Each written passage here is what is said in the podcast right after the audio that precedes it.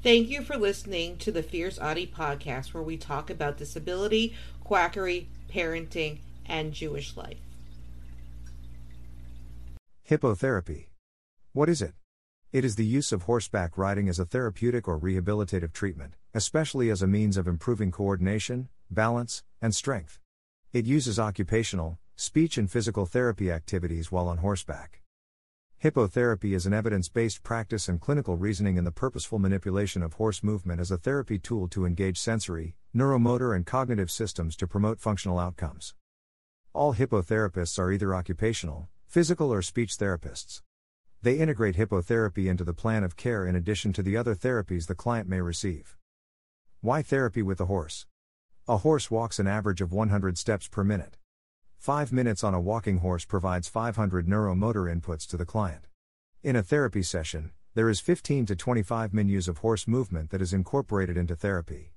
This is 1500 to 2500 neuromotor inputs. Hippotherapy must be done in conjunction with other therapies. It is not effective if that is the only therapy the child is participating in. It must not be treated as a separate service. One of my sons participated in this when he was three years old. He is 10 now. He still talks about it. I can walk you through a typical hippotherapy session. I was present the entire time and they never took him out of my sight. When we arrived, we would wait by a covered paddock. It was covered because we live in South Florida and it is hot.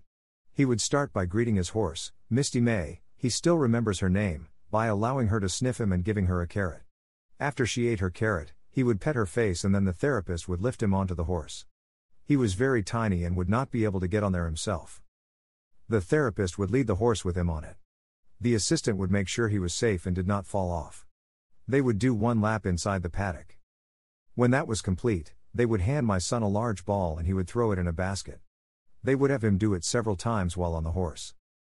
This part I thought was odd, but he really enjoyed it. They placed him on the horse backwards and had a puzzle on the horse. He completed the puzzle while the horse was walking. He was giggling the whole time. He would practice commands the horse knew. Some for speed up and slow down. The horse was very gentle and even licked him a few times. He is a sensory avoider, but he loved it. The last activity would be collecting rings around the paddock that were on poles. He would order them by color. He really liked this activity. When it was time to get off the house, they would stop Misty and he would be taken off.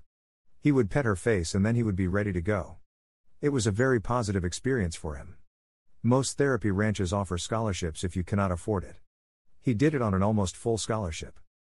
Sources https colon slash slash American Hippotherapy Association.org slash. My own personal experience with this therapy. Don't forget to subscribe or follow on Spotify, Apple Podcasts, Facebook, Twitter, YouTube, and Instagram. Keep on speaking your truth and never let your flame burn out. Thank you for listening.